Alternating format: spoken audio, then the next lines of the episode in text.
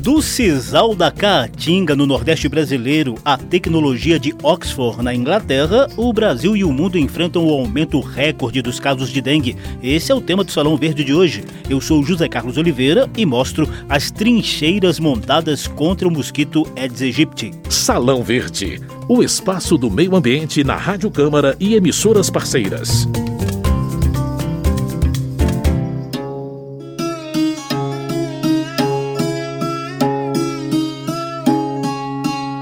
O ano de 2023 bateu o recorde de mortes por dengue no Brasil. Foram cerca de 1.100 óbitos, superando as 1.053 mortes de 2022 e 986 de 2015. As ondas de calor das mudanças climáticas e o fenômeno El Ninho agravaram a situação, fazendo com que os quatro sorotipos do vírus circulassem ao mesmo tempo o drama continua neste ano. Notícia urgente chegando por aqui, né, Paty? Informação de momento, porque o Rio de Janeiro está em epidemia de dengue. Os hospitais públicos e os privados aqui da rede do DF colapsaram por conta da dengue. E o Ministério da Saúde instalou um centro de operações de emergência contra a dengue e fez um apelo de mobilização nacional contra a doença. Em resposta, o Ministério da Saúde anunciou investimentos de 256 milhões de reais e o treinamento de quase 12 mil profissionais para manejo clínico, vigilância e controle de arboviroses, ou seja, doenças infecciosas causadas por vírus transmitidos por mosquitos. A vacinação é outra arma. O imunizante Kedenga do laboratório japonês Takeda foi incorporado à lista do SUS, o Sistema Único de Saúde, em dezembro.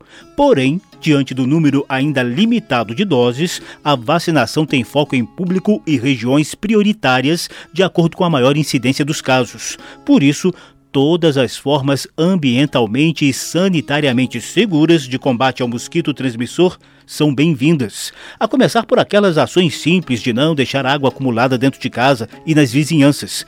Outras ações complementares têm obtido excelentes resultados. No programa de hoje, a gente vai destacar a biotecnologia vinda lá da Inglaterra e batizada de Aedes do Bem, e relembrar o uso inseticida do sisal, uma planta cultivada no Nordeste brasileiro. Salão Verde. A gente começa mostrando o Aedes do Bem, biotecnologia desenvolvida lá na Inglaterra para combater as fêmeas do Aedes aegypti. São elas que transmitem os vírus de dengue, zika, chikungunya e febre amarela de uma pessoa para outra. Na prática, o Aedes do bem, que é mosquito geneticamente modificado, limita a reprodução de fêmeas e permite a prevalência de machos que não picam e, obviamente, não transmitem os vírus. A gente conversou sobre isso com a Natália Ferreira, diretora da Oxitec, a empresa britânica criada em 2002 e que difunde o Aedes do bem mundo afora. Ela começa explicando para a gente como surgiu essa tecnologia? A tecnologia nasceu na Universidade de Oxford, na Inglaterra, quando alguns cientistas perceberam que o controle químico dos mosquitos não seria mais eficaz por conta do crescimento da resistência desses mosquitos a essas substâncias. Eles pensaram num controle biológico eles inseriram dois genes no Aedes aegypti com o objetivo de fazer com que, quando esses mosquitos que são machos saem para o ambiente e cruzam com fêmeas presentes ali, todos os filhos dessa fêmea serão machos. É um controle populacional de fêmeas equivalente a um larvicida fêmea específico com 100% de eficácia. A Natália, que também é doutora em genética e biologia molecular, relembra os primeiros testes do Aedes do Bem aqui no Brasil. Nos últimos 10 anos, essa tecnologia tem sido testada extensivamente em campo, em ambientes urbanos, e foi feita para ser rápida e simples. A Oxitec desenvolveu dois modelos de caixas com Aedes do Bem, uma menor, com dosagem de ovos suficiente para proteger áreas residenciais ou pequenos estabelecimentos comerciais e outra maior para uso profissional, destinada à proteção de áreas mais amplas, como cidades e indústrias, por exemplo. A Natália Ferreira nos conta como está a difusão do Aedes do Bem aqui no Brasil. Hoje, dois anos após o seu lançamento, a tecnologia já é usada por governos, por empresas e por pessoas físicas que compraram a versão mini da caixinha. Hoje está presente em seis municípios, em diversos estados, mas existem mais de 100 outros municípios em negociação para adquirir a tecnologia e implantar nas suas áreas urbanas. Hoje nós temos mais de 60 outros pontos espalhados por todo o Brasil em que o Aedes do Bem está sendo usado. E qual o resultado da avaliação de eficácia do Aedes do Bem? A diretora da Oxitec revela para gente. Em todos os locais onde a tecnologia foi testada, como Bahia, São Paulo, a eficácia foi comprovada da mesma maneira, sempre acima de 90% de supressão da população de Aedes aegypti quando comparados com outras regiões onde não houve o tratamento. No estado de São Paulo, isso foi feito em Piracicaba e também em Indaiatuba. O site da Oxitec explica que cada caixa de Aedes do bem contém ovos de mosquito geneticamente modificado e uma fonte de alimento para seu desenvolvimento até a fase adulta. Ao ativá-la com água potável, os mosquitos do bem estarão prontos para atuar dentro de 10 a 14 dias, ou seja, já estarão aptos para voar no espaço e se acasalar com fêmeas do Aedes aegypti, gerando apenas descendentes machos que não picam e, portanto, não transmitem dengue, zika, chikungunya nem febre amarela. Obviamente, essa tecnologia passou por rigorosa certificação aqui no Brasil, com comprovação da segurança para a saúde humana e o meio ambiente em geral, como relembra a Natália Ferreira. O órgão que regula os organismos geneticamente modificados no Brasil é a Comissão Técnica Nacional de Biossegurança, CTN-Bio. Todos as, os ensaios de campo que foram feitos levaram em conta como as solturas aconteceriam, se haveria algum animal que dependesse exclusivamente do Aedes aegypti para se alimentar e com isso seria prejudicado caso a população caísse. Foi avaliada também a substituição do espaço por uma outra espécie caso a população caísse. Foi avaliada a segurança para os humanos, para outros animais, para o meio ambiente. E com todas essas avaliações, foi concluído pela CTN Bio que essa tecnologia é completamente segura, que não há risco nem para humanos, nem para outros animais e nem para o meio ambiente. Para terminar, a diretora da Oxitec, Natália Ferreira, dá um panorama da procura dessa tecnologia, sobretudo na versão de caixas residenciais. Nos últimos 30 dias, a gente está registrando um aumento na procura pela versão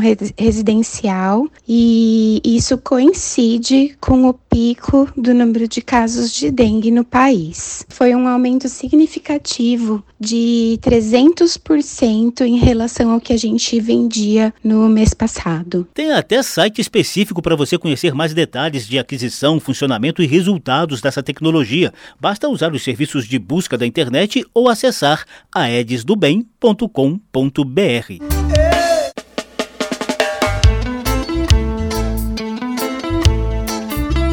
Salão Verde, o meio ambiente nos podcasts e nas ondas do rádio.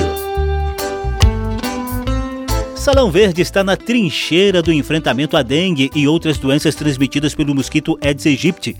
Em 2020, a gente já tinha feito uma edição inteira para mostrar o poder inseticida de uma planta cultivada lá no Nordeste brasileiro contra o mosquito da dengue, zika, chikungunya e febre amarela. Nossas terras têm sisal, ouro e mandacaru. Nossas terras têm sisal, ouro e mandacaru.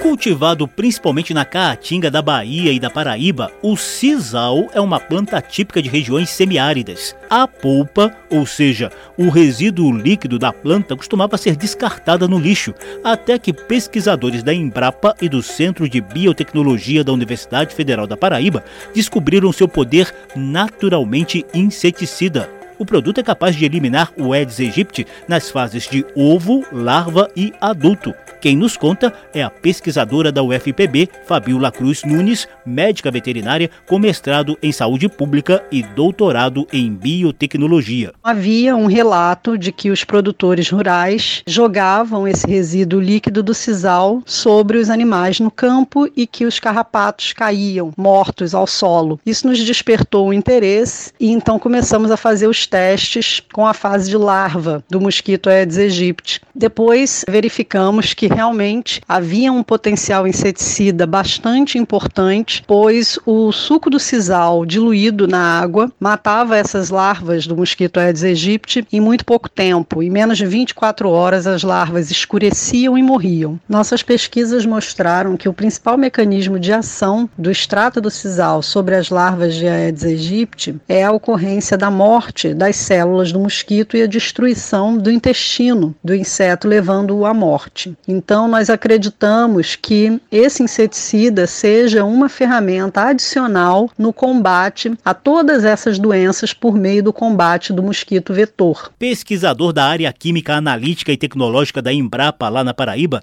Everaldo Paulo de Medeiros aponta outros pontos positivos dessa pesquisa. Um produto de origem natural, sem efeito tóxico para as pessoas e animais domésticos, e que possa ser produzido no país e disponibilizado em escala para a sociedade. Além disso, outro impacto, neste caso envolvendo a matéria-prima, que é oriunda de um resíduo descartado de uma cadeia produtiva tipicamente localizada na região mais seca do país. E por que a dengue parece tão fora de controle? A gente trata disso no quadro a seguir. Ecológicas. Novidades e curiosidades sobre a dinâmica do planeta e da natureza. Ecológicas. Um especialista em epidemiologia vai nos ajudar a entender esse crescimento acentuado de dengue no Brasil a partir da proliferação descontrolada do mosquito Aedes aegypti. Divino Valério Martins é subsecretário de Vigilância de Saúde do Distrito Federal e esteve em recente debate do programa Participação Popular da TV Câmara. É um problema hoje mundial.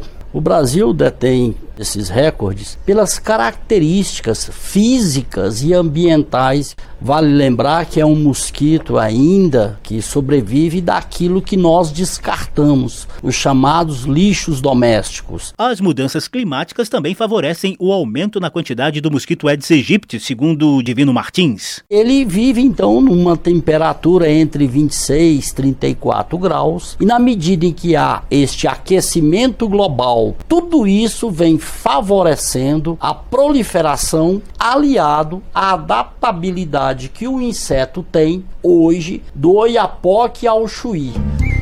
Salão Verde. E o que dizem os deputados?